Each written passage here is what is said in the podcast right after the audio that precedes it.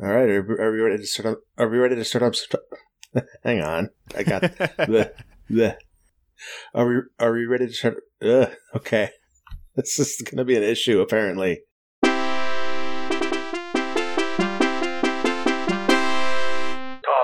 Lords.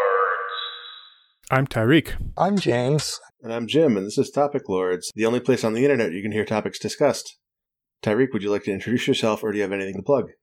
Yeah, I'm making a game. It's called Catacomb Kids. It's in early access right now on Steam and itch.io. You can play it, you can buy it. You can, well, in the other order though. You can buy it and then you can play it, unless you pirate it, which, I mean, please don't, but if you do, whatever. Also, maybe music thing I'm doing soon. Album, potentially. Does it count as an album if it's only out in one place?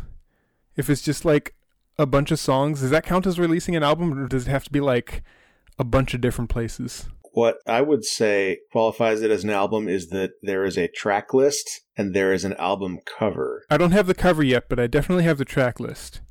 And so, yeah, it'll be a collection of songs that I have made. Also, I think there's a minimum length, otherwise it's an EP, but I'm not sure what the minimum length, minimum length is. I think I'm at album length. It's over half an hour, and there's 10 tracks so far, which I think brings it out of EP length. Yeah, like around half an hour, I would say, is maybe probably the cutoff point. Yeah. Anyway, regardless of what it is, it's happening sometime within the next. I don't know when you're going to hear this, but shortly thereafter, probably. The, all the albums I released as my band Smush in the mp3.com interface, I added singles until no more songs would fit on the CD, and then that was the album. So every album was exactly the same length. Wait, were all the MP3s the exact same length? Uh, they were all like a minute, a minute and a half. So like, yeah, it wasn't exactly the same length, but they were pro- within about a minute. They were the same length. Uh, James, would you like to introduce yourself, or do you have anything to plug? I'm James. You can follow me on Twitter um, at Triple Fox, or you can follow me on Mastodon, the Fediverse, Triple Fox at Vulpine.club. Solid follow, solid Mastodon follow. Those are harder to come by. Yeah, but yeah, I don't have anything to plug right now, so there you go. All right, are, are we ready to start on some topics? Yeah. Yes. James, your topic is Ravens of Golden Gate Park. Okay. Pretty much every day in the past year, I've gone into the park to take a walk, and I'll see some ravens out, usually around the ball fields. So, like, I'll be hanging out and I'll sit on the bench and I'll watch the ravens a while. And after a while, like, I start noticing specific behaviors that they do and how they flock and what they're interested in.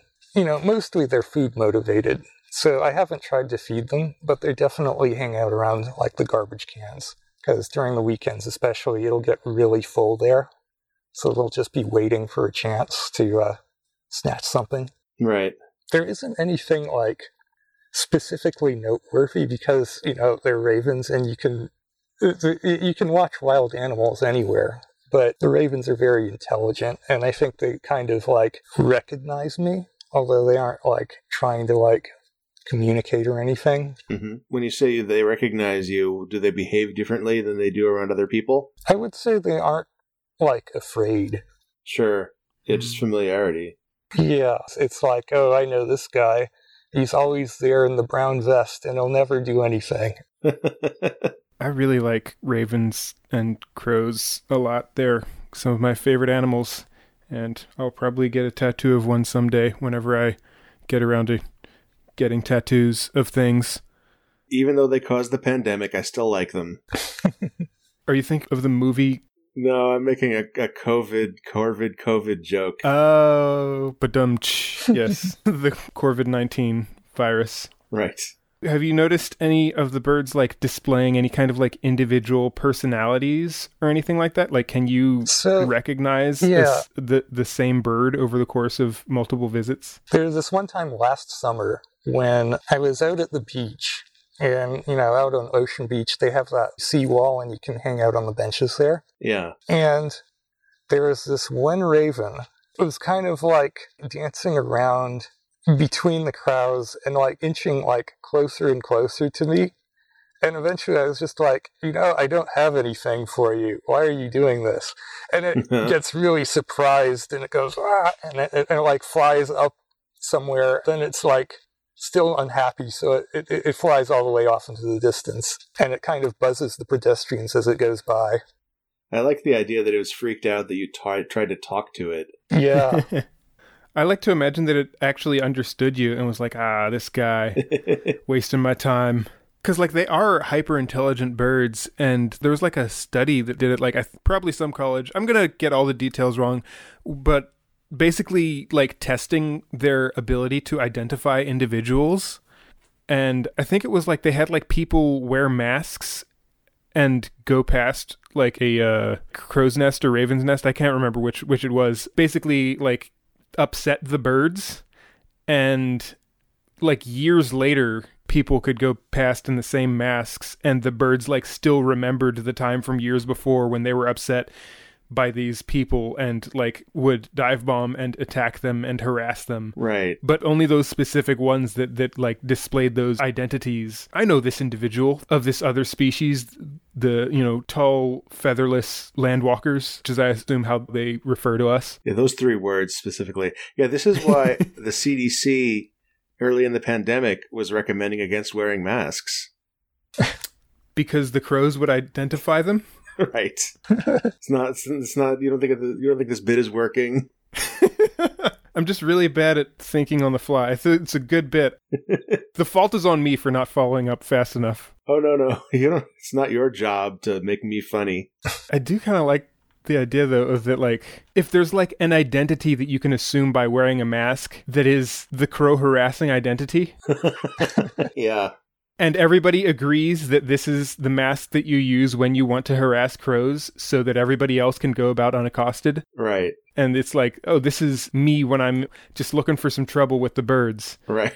uh It's like in, in Red Dead Redemption when you put that mask up and, and then you can't get a bounty on you when you uh, kill somebody. right Oh, yes yeah. like how somehow robin's identity is a secret Right. Yeah. Can't possibly recognize somebody by anything but the immediate circles around their eyes. right I like the idea that you would have a different mask to harass different kinds of animals. yeah yeah i like that Well, you know, you have one uniform for fishing and another for hunting. Yep. Two kinds for, for different kinds of land animals versus birds. There could also be like an outfit for animal befriending that everybody agrees on, which is like some kind of outfit where it's like, uh, oh, if you wear this, then you're going to be kind to animals and make sure you're never unkind to animals or you'll ruin it for everybody else who wants to wear this. Yeah. Back when I played regularly on the alt.org NetHack server, uh, I was invited to play a, a um, I guess it was a round robin character where everybody played for 100 turns and the, ne- the next player played 100 turns. Oh, wow. someone had decided that this should be a pacifist character, and so the character was wielding a a cream pie because if you hit somebody with a cream pie, it's guaranteed to do no damage. Okay. The first thing I did was like wail on a goblin with this cream pie, which destroys the cream pie. And so like, well, what shit? What am I going to wield now? And I wielded a pancake, but a pancake doesn't do no damage. It does a little bit of damage. I didn't kill anything, but like I ended my turn with this character feeling like, oh man, I really messed this up. Do you think that that function would hold true in reality that a cream pie does deals zero damage while you could maybe hurt someone with a pancake a little bit more? So part of the problem with that idea is that a pie tin probably hurts more than a pancake does. Yeah, I was gonna say like it would be the other way around because you could like you could drown somebody in a cream pie, right?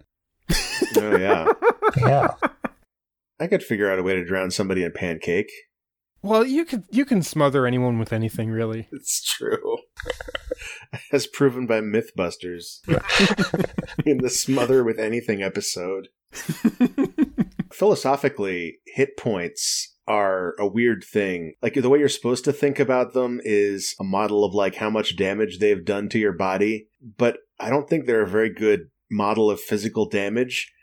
And I think it might be more helpful to think about them in terms of like your luck running out Hmm. Or your confidence breaking. I've seen it phrased like that a couple different places where people were like talking about how to make RPGs less like a matter of whittling your hit points down until like you stub your toe and die. Right. And thinking of, of hit points more kind of like you said, like like either as a matter of luck or as a matter of like just your will to live. Yeah. kind of a comp- combination of both your physical and mental state. So it's like something can hurt you physically and deal a lot of damage to your HP pool. Or if someone just like insults you real bad, like that might also deal damage to your hit points, but in like a, a more kind of like metaphysical way where it's like, oh man, do I do I even want to keep being an adventurer? Oh, like yeah. how And a cream pie is going to do that, exactly that kind of damage. I have a different way I could take this. Since the hit points are kind of derived from like wargaming, you could just say, oh, well, this means that I'm supposed to believe that I'm a military asset. I should just like run with that idea and role play out how I'm like losing troops and morale, even though like I'm functionally like supposed to be like a single person or whatever. Right. each of your organs is a troop. Yeah, my pancreas has retreated. That sounds like a real serious medical condition. It's like how the, the Warhammer Space Marines have half a dozen extra organs surgically implanted just for fighting, but none for love. Just as backups. No, I mean, I think they, they help you fight better, like bonus spleen damage.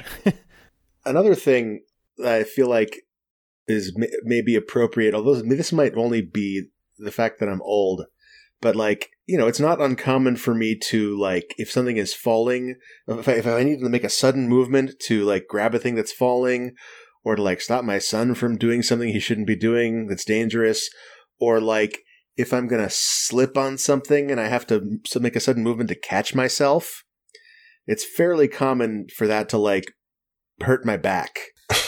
Even if like if I were in a sword fight, I could like dodge all the the swings I want. Each one of those is still going to do damage to my back. Mm. I think maybe the the HP model might reflect like individual vertebrae.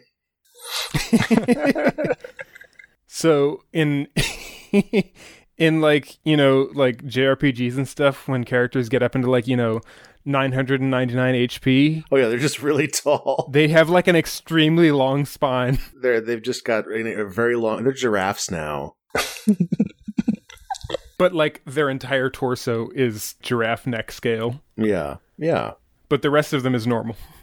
You know, when games have like descriptive damage where it's like, oh, you hit somebody and their teeth are knocked out, Yeah, mm-hmm. and then it happens like a hundred times against the same enemy. right. How many teeth do they have? They're like sharks. They just keep growing back. When you punch somebody in Mortal Kombat and they explode into like six separate pelvises. Are we ready for another topic? Yeah. Sure. Let's do it. Tyriq, your topic is Do you also want to destroy the moon, or what kind of supervillain are you? says it in the title. I want to blow up the moon.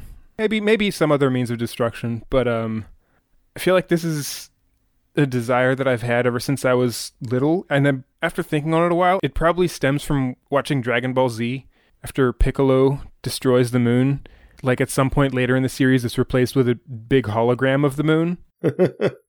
But I don't know, for some reason, like I've kind of like a weird obsession with the moon as an object, as both like this like wonderful muse that has persisted throughout all of humanity, like people looking up and seeing it and being inspired and yeah, everybody's got the same moon and it's always there. right, And, yeah, But uh, unlike the sun, you can actually look at it. Right. The sun's like a jerk. It's like don't look at me. If you look at me, I'll I'll I'll blind you. How dare you?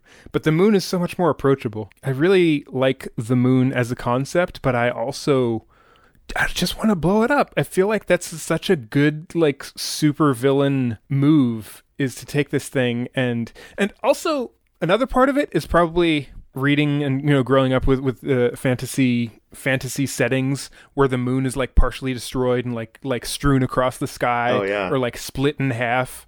That stuff is always super cool to me and I'm like we could have that. Yeah, yeah. How cool would it be? Like, well, obviously, it would also like rain destruction on us, but I bet we would have rings like Saturn. Right, exactly. Hmm. That would be incredible. How cool would it be to be a ringed planet? Or a planet where you look up into the sky and see like the moon split into like just halves or I don't know whatever the case may be. The physics probably wouldn't work like that, but I feel like if we have the power to destroy the moon, we could probably figure out a way to like configure it into a cool thing to look at as well that isn't just a disk. Well, we can do that now. We just need a strong enough projector. We could like we could project the Big Lebowski onto the moon. There we go. Yeah, we just replace it with a hologram like in Dragon Ball Z. Right. I was thinking it would be cool if we had two moons. Oh yeah. Go on. We have one good moon. Yeah. We could just make it better by pulling in another one, just steal it from another planet. Yeah, like ship it over here. hmm How big is Pluto? Like, is Pluto moon sized? Could we, like, I mean, I know it's really far away, but I've seen the satellite images. It's very pretty. Oh, so Pluto radius 736 miles. How big is the moon? Bigger. 1080 miles. Oh, wow. We definitely have, have the, the extra space for a Pluto. Oh yeah, we could we could definitely fit it in orbit around us. But I bet there's an easier moon to get than like going all the way out to Pluto and bringing it back. Yeah. Got to be practical with your moon theft plans. Are there any, like, good candidates in the asteroid belt, maybe? More uh, ob- obtainable? I mean, my guess would be that um, one of the m- moons of Mars would be. You know what? Maybe not. Maybe it would be harder to get it out of Mars orbit. Ceres is considered the largest asteroid in our solar system, and it's 587 miles. Okay. Okay, yeah. That's uh, that's respectable. That's not even. It's not even spherical. How big does something have to be to be spherical? Pluto is spherical, so like apparently Pluto's be- pretty spherical. between those two numbers, there must be some point, yeah. yeah, the composition probably matters too. Yeah, I'm also thinking I wonder if Ceres like the fact that Ceres is in the asteroid belt, like does it have like a bunch of other forces acting on it that are like pulling it outward rather than just letting it settle into its own shape? Yeah, I don't know. So I just started googling how big does a planet have to be to be a sphere. And I typed how, and Google immediately was like, "Brit, "How old is Britney Spears? Thirty nine years old." Like this is exactly what you need to know right now. Well, that's a scientific question, too. It's true. I don't know. I just have aspirations of both destroying and romancing the moon. What about you guys? Do you have any any particular interest in stealing one of the heads of Mount Rushmore, or I don't know? What what are, what are some other things? I've always had a thing for like the polar regions. Mm, What could be out in like Antarctica, you know? Because nobody goes out there. right? Except scientists, and we know they're not real people. well, yeah, you, you don't count them when you're thinking about this. It's like they're studying it, but they don't really know. Right. Uh, so I have data here uh, for bodies made mainly of rock to become a self-gravitating sphere. You need to be about 600 kilometers. Uh, now we're talking about kilometers instead of miles, so I don't know. I have no idea what that is. uh, but for bodies made mainly of ice, the minimum size is about 400 kilometers. Hmm. Like off the top of my head, I, I had a conversation once with a friend of mine where they were talking about how a friend of theirs they had had a hypothetical conversation where if you could push a button and end the world, would you do it? And their friend said yes. And and my friend was like, in their head, they were going through this hypothetical scenario, like, yeah, I might have to stop my friend from ending the world someday. And I think that's a really fun hypothetical question is like, just, I, I wouldn't push the button to end the world, but like, for example, I would probably push the button to end like grain cereals, like oatmeal. like cold cereal, like in the cereal aisle Oh, that you pour milk into. Wow. Would you count like oatmeal? That's what I was thinking. That's different because that's uh, actually good for you. it's hot cereal. So sugar It's the temperature that makes the difference, right? Sugar when you said grain cereal. yeah, no, that was the, that was the wrong term. but I said it, so it's too late. I already I already pushed the button and it's gone. I was thinking like grain crops. That's like that would kill so many No people. no rice, no oats, no barley, no sorghum. I could do without quinoa. I don't know. Yeah. uh, and none of the none of the farm animals that eat that stuff either. Like all those are dying too. Right. I would probably push the button to end AAA video games. Yeah, Yeah, okay. yeah, I could definitely do that. Yeah. All right, we're all in agreement here. But you're going to try to stop me from ending grain cereals. So, so I have to kill you. I'm sorry. Well, but Kix. it's kid tested, mother approved. Uh, I mean, that doesn't mean kid approved. hey, I approved them when I was a kid. I like I like Kix. Kicks are fine. I mean, I mean, and fine. I mean, they taste fine. I don't mean they're actually good for you. what about what about um? Is that Kashi super healthy healthy cereal type stuff that tastes kind of like cardboard? I'm not familiar with those, Uh, but they're definitely ending soon. So I'll never know. I wouldn't miss grape nuts. Do you know why they call them that? No. no idea. Okay. Googling it. Why do they call it grape nuts? Post believed glucose, which he called grape sugar, formed during the baking process. Combined with the nutty flavor of the cereal is said to have inspired its name. But why did he call it grape sugar? Great question. Was he just wrong? I mean, this was in 1933. No, this was in 1897. So, yes, it was definitely that he was wrong. Okay. That does remind me of why it's called Triscuits, because it's electricity and biscuit. Really? Electricity. Yeah. This is like a 1900s thing where it was like a big deal to electrify everything.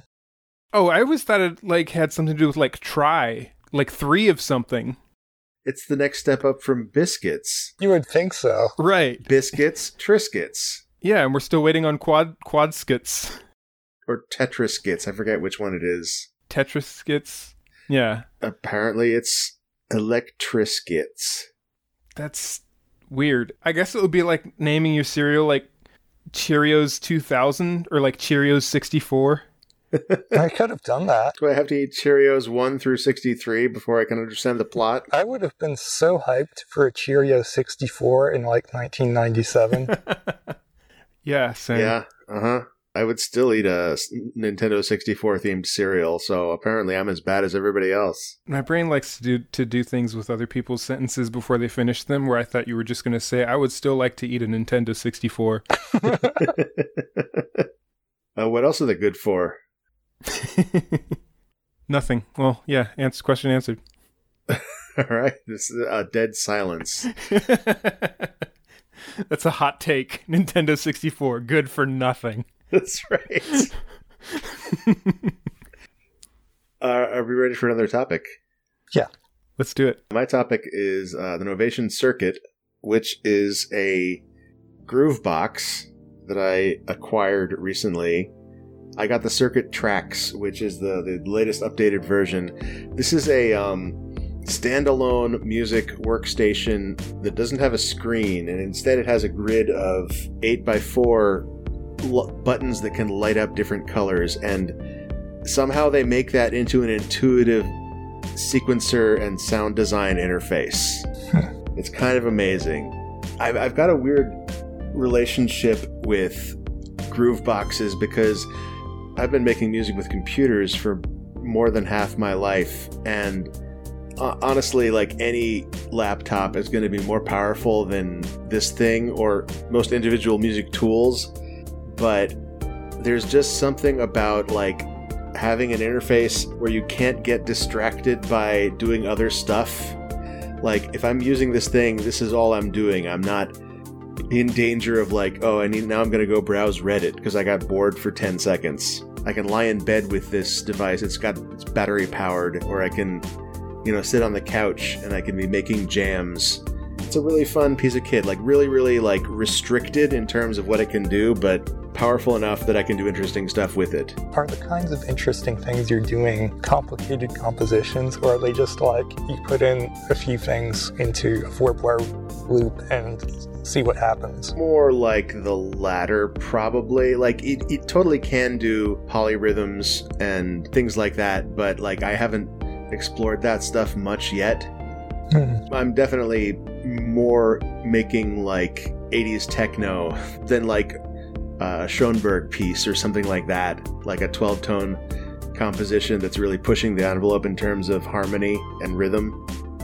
So just to run down the capabilities really quickly, it's got two synth tracks, and it's got four sample tracks, and they, each of these uh, have a um, a step sequencer in there with with up to 32 steps per pattern.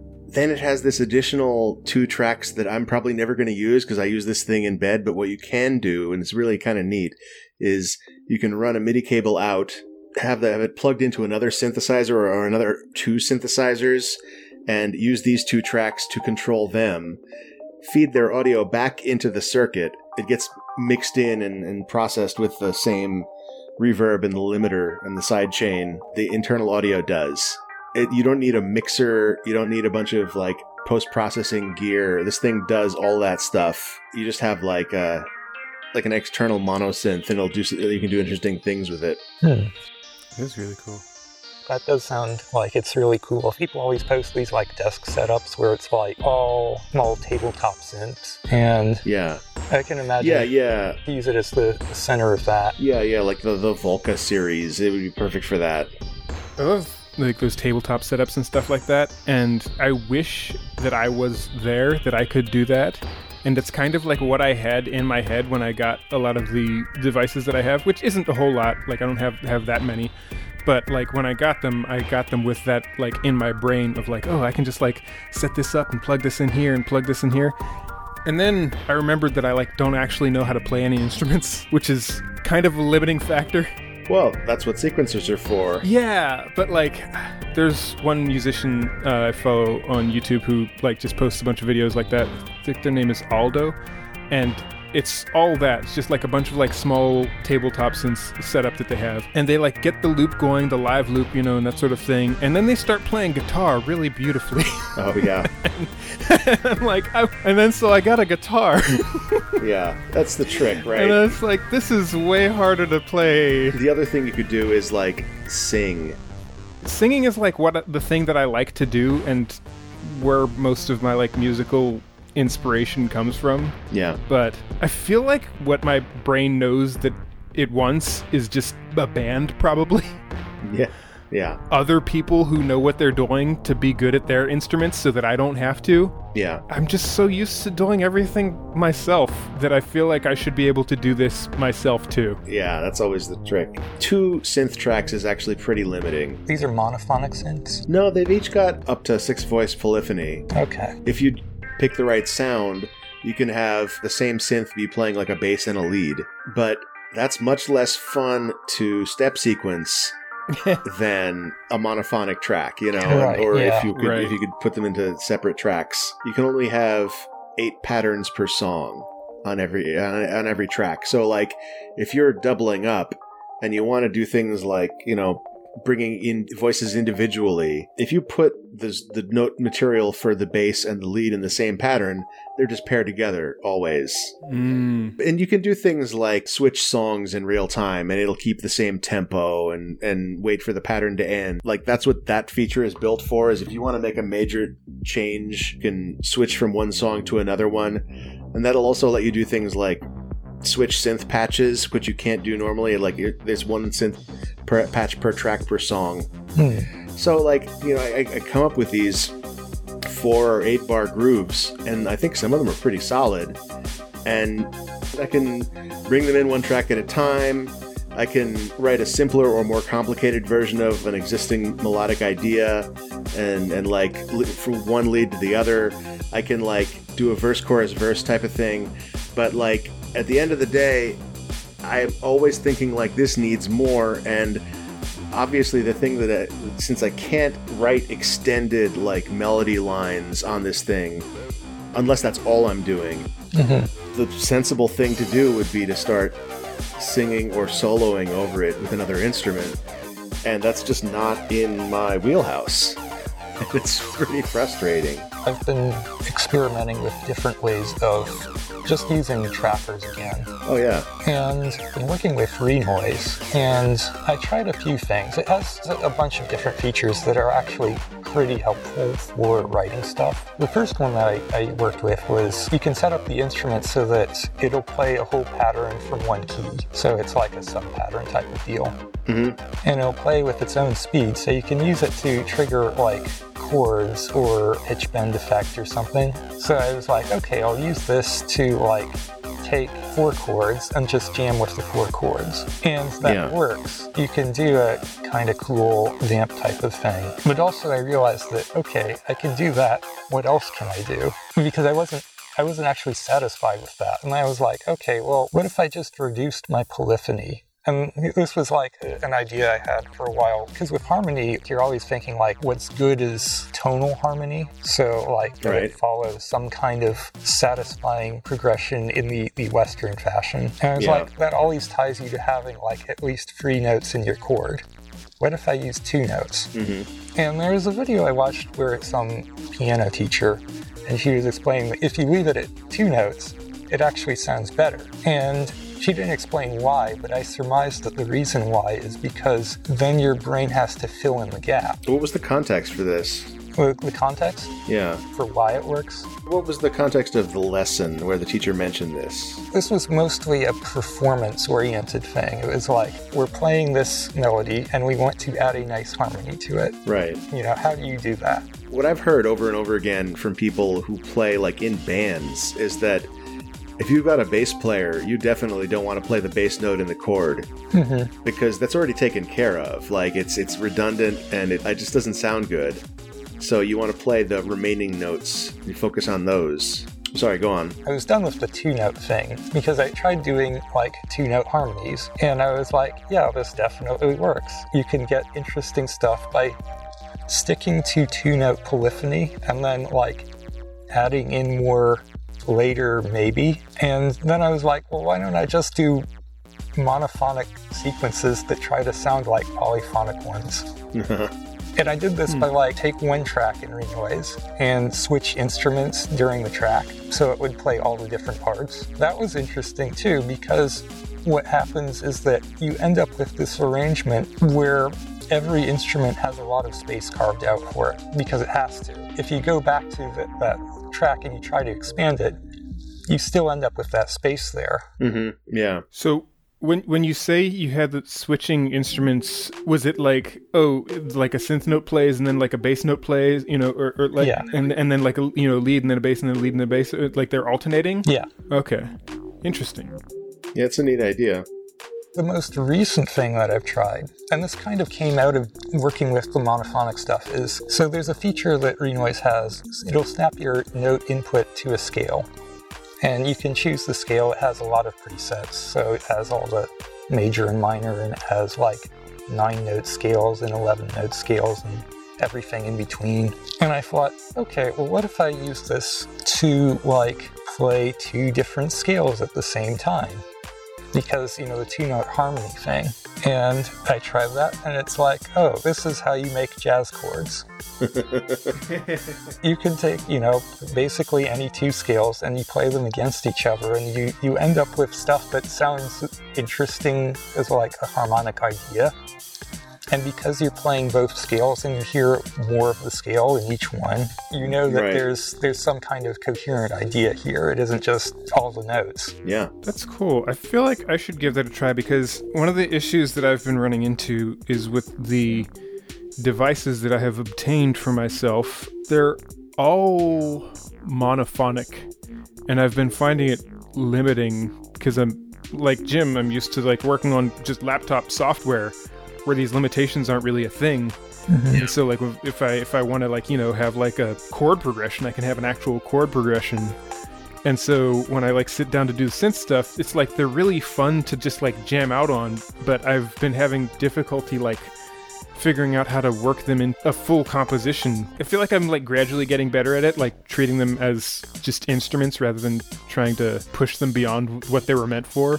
But I do still find it kind of kind of limiting sometimes the fact that it's like, oh, I have this really cool sound that I've made on this thing, and I think it would sound great if there was more of it, but I can only have one at a time because it's a mono synth.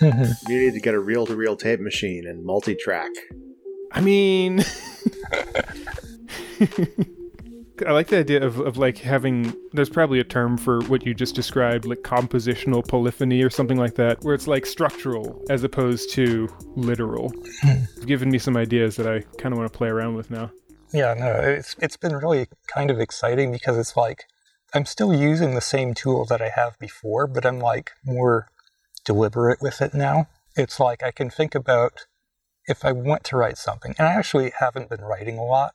It's more like, oh, I had this idea to experiment with and I tried it once and it worked. But if I wanted to sit down and write something, then it would be like, oh, I could start by planning on paper. I'm like, I'm going to use, you know, such and such scale, like a blues scale, if I want it to sound more blues, swing, jazz type of thing. And then I could have it switch to a major scale in, in the middle where I want it to sound, you know, uplifting.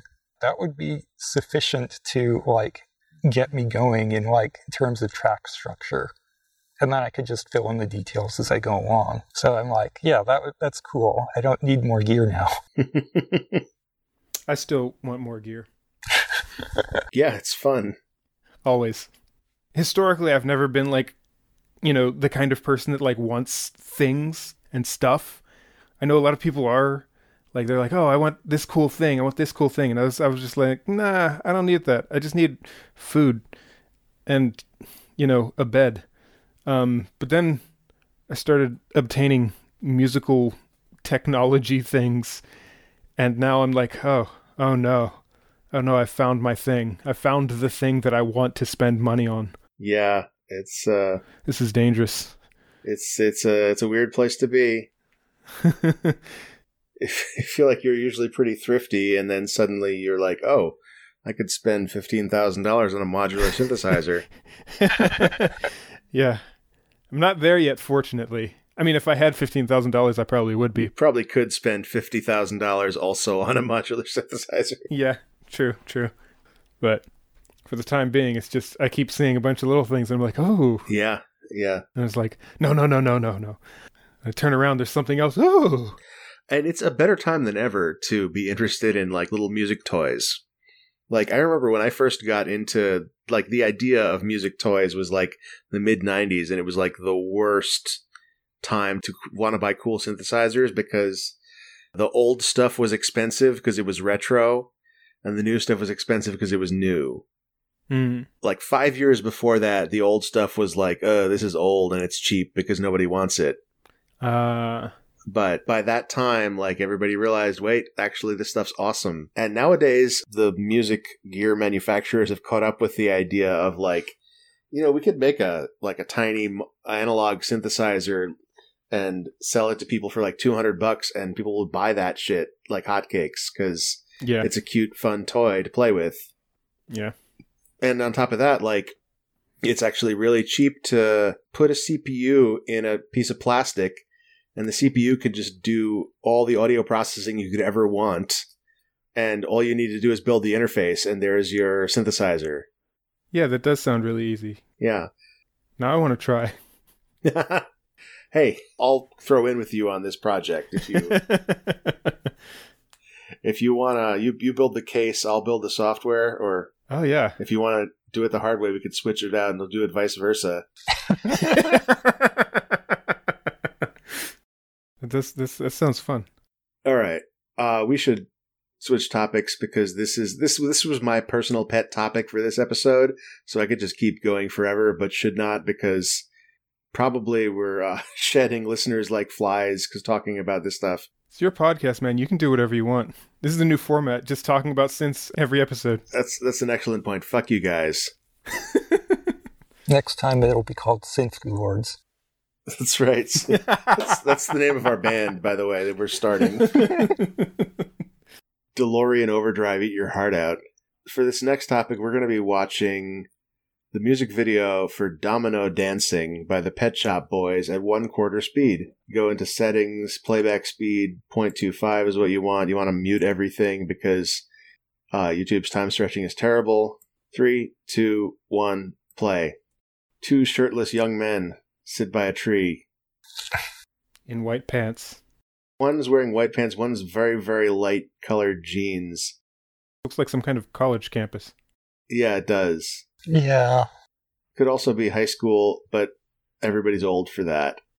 They they went to central casting and we were like, we need 50 high school students, and they got a bunch of 30 year olds. Yep. Do you think those two boys were the Pet Shop Boys.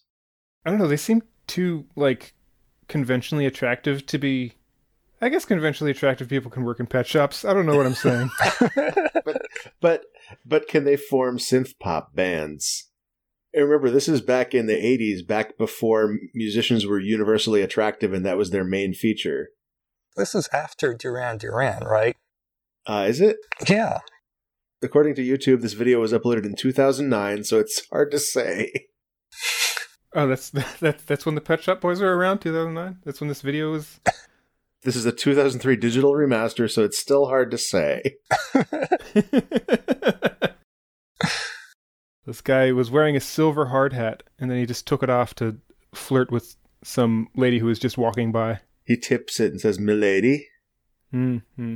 but in the 80s, that was uh, that was charming. Right. I would have sworn that kid was gay. I still think he's gay, even following this woman upstairs to her room. He's trying to prove himself. Right. I'm straight. I'm straight. His shirt's off again for some reason, but he's still got the hard hat. He's working. he's a man at work. Oh, that's a nice view. Oh, that's a one wonderful shot of that dude's armpit hair. It's so fluffy. Ah, I hate that you pointed that out because I didn't notice it until you did. I like the composition on that tunnel shot going down the hallway. Yeah. I believe this is one of the Pet Shop Boys right here in the doorway. Is he in the pet shop though? Smash cut to the Pet Shop Boys, and then the audience gasps. no, it was just one, so it was the pet shop boy. Right. Smash cut to a pet shop boy.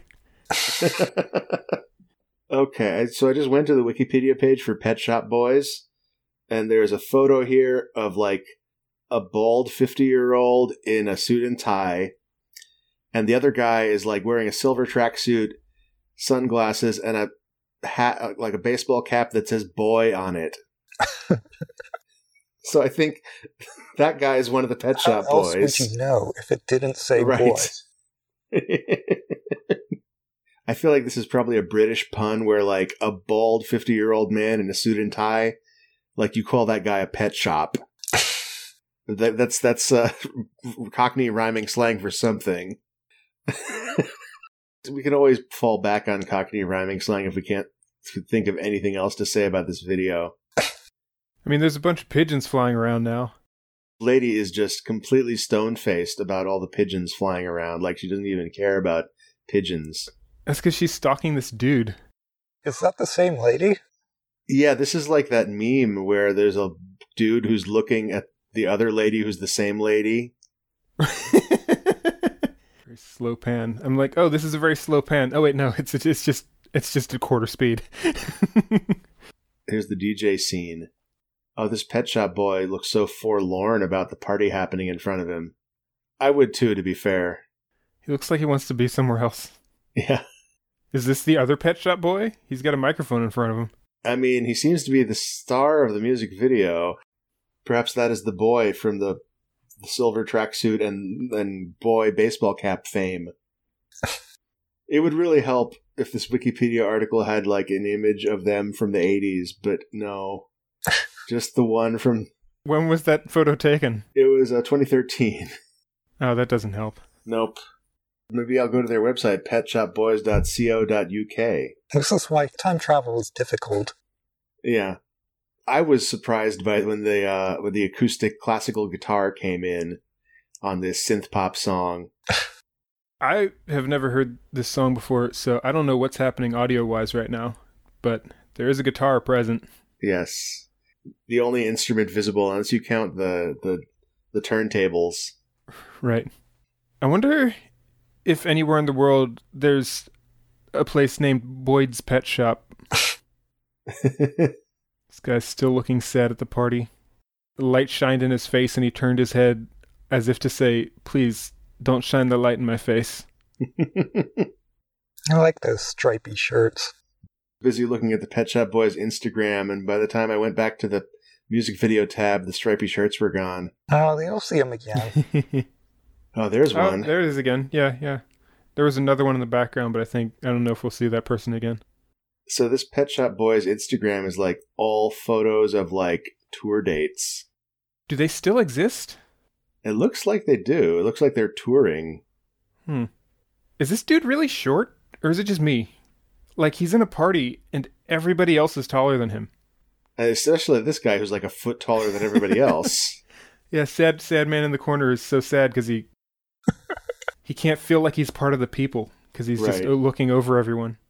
I'm I, I'm continuing to scroll down on the Pet Shop Boys Instagram, hoping to the, like scroll back to 1989 eventually. I mean, they don't have like any of themselves on an album cover or anything. Oh yeah, but it's all like this one's from 73 weeks ago, so that was January 2020. They're very old. Oh, we left the party. We're somewhere wet now. Now this guy's taking a shower in a waterfall. Wait, is he being crucified in a waterfall? Is that what's happening here? Well, I mean, we saw the crosses earlier. It's just, you know, it's all symbolism. Right, yes. The only kind of symbolism they knew how to do in the 80s was crucifixion symbolism yep, And pigeons. and pigeons. and Whatever- pigeons. Whatever, the pigeons mean. Pigeons are a kind of dove, and dove Christian. There you go. I've connected the dots. I found this photo of the two members of Pet Shop Boys dress up as dressed up as detectives, as like in, in like trench coats and fedoras. You can tell me whether or not that looks like the two protagonists of this video to you. That definitely looks like the sad guy, the one. Yeah, I agree. The other guy might just be an actor they hired to be the the the flirtation master. Maybe the lady in the middle is the other pet shop boy. It could be. Yeah. Are we sure there are only two? If they're detectives, who's the criminal? In the middle there? You know, it could be, you know, one of those like, oh, the, the detective was the criminal. Right, yes. It's like how Jessica Fletcher does all the murdering. Yeah. I've been operating under the assumption that there are only two pet shop boys. I have no reason to believe that because, uh, like English doesn't have a just two plural, you know, Right. version. Pet shop y'all. pet shop yins. Yins. Sorry, I'm from Pittsburgh. it could be like a whole army of pet shop boys. I'm trying to search for how many Pet Shop Boys there are, but there's a Pet Shop Boys song called Too Many People. oh, dude just got his hard hat knocked off. That's an OSHA violation. wow, and they're like replaying it like five times. I was just trying to read the paper. Yeah, Yeah, it's bullshit. they look like they're about to throw down. These two shirtless youths. The two shoot shirtless youths fighting in slow motion is a very strange look. Like uh, the slow motion fight really makes it look like uh, something very deliberate and choreographed. Which I mean, I guess it probably is, but even in the cosmology, it looks choreographed. I'm pretty sure this video has a lot of slow motion in it already, so we're watching it double slow. Right. Yes. What do you think that is in the reflection? Is that an ocean? I guess there's an ocean in the background now. Cut to an ocean. Oh, I guess they they, they took it to the beach. Their fight. You want to take this to the beach? we can't take it outside because we're already outside. Right. The beach is the outside of the outside. Double outside. From the beach, you go to space. You want to take this to space? Yeah, bro. Let's go. Let's do it. I I really would have sworn that how many Pet Shop Boys are there would have come up with like a one of Google's auto answers, Right. but no. Are the Pet Shop Boys a couple? Neil Tennant has stated his lyrics are not specifically gay. Many of their songs are written using gender neutral language. Yes, they are a couple. Huh. So they hired this strange man to star in a music video with a woman. That ends with two guys erotically fighting in the ocean. Yes. Okay. And the woman is Walking alone. yes, she's, She's just walking alone. She's been walking alone for a while now as the two dudes homoerotically fight in the ocean. right.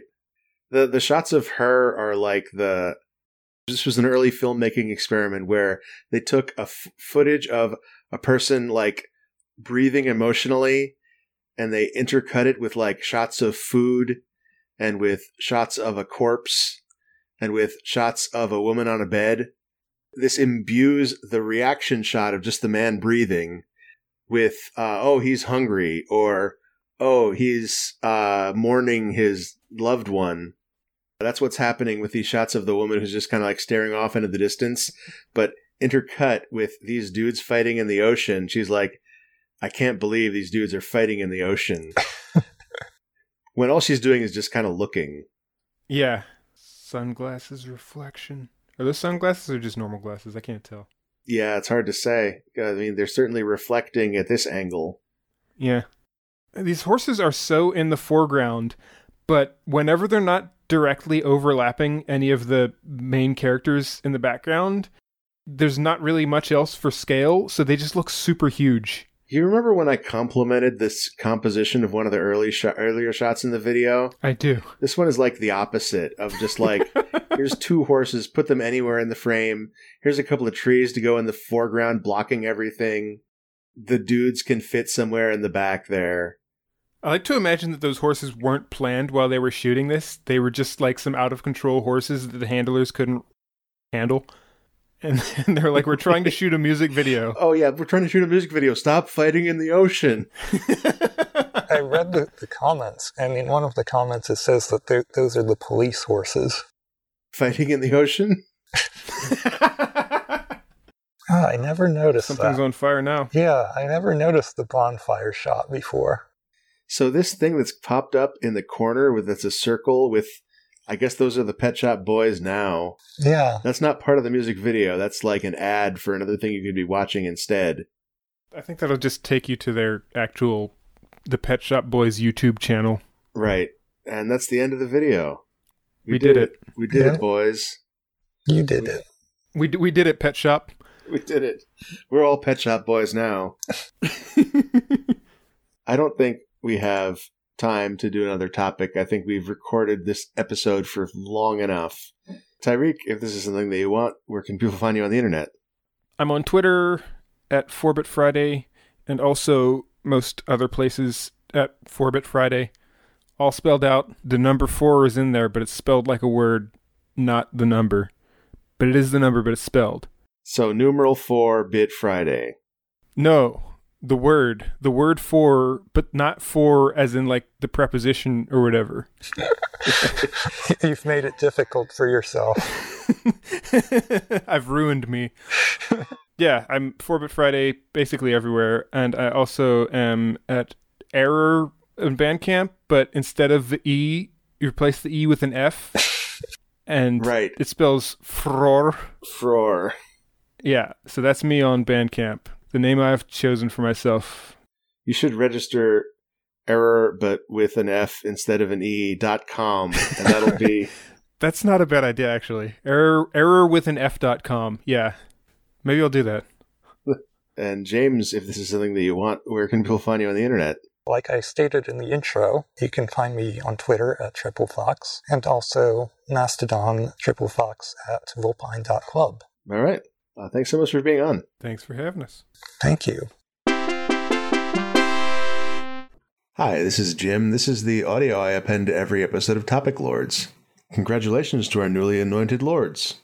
This episode was edited by Esper Quinn, who can also edit your episode if you contact them on Twitter. If you'd like more people to hear the show, you can tell your friends about it, or rate and review us on whatever podcast service you use. You can add content to the topic bucket by emailing topicbucket at topiclords.com, and you can contribute to our Patreon at patreon.com slash topiclords. Patrons get episodes a week early, and you get access to the Topic Lords Discord, where you can discuss topics with all the lords that hang out in there. See you next episode.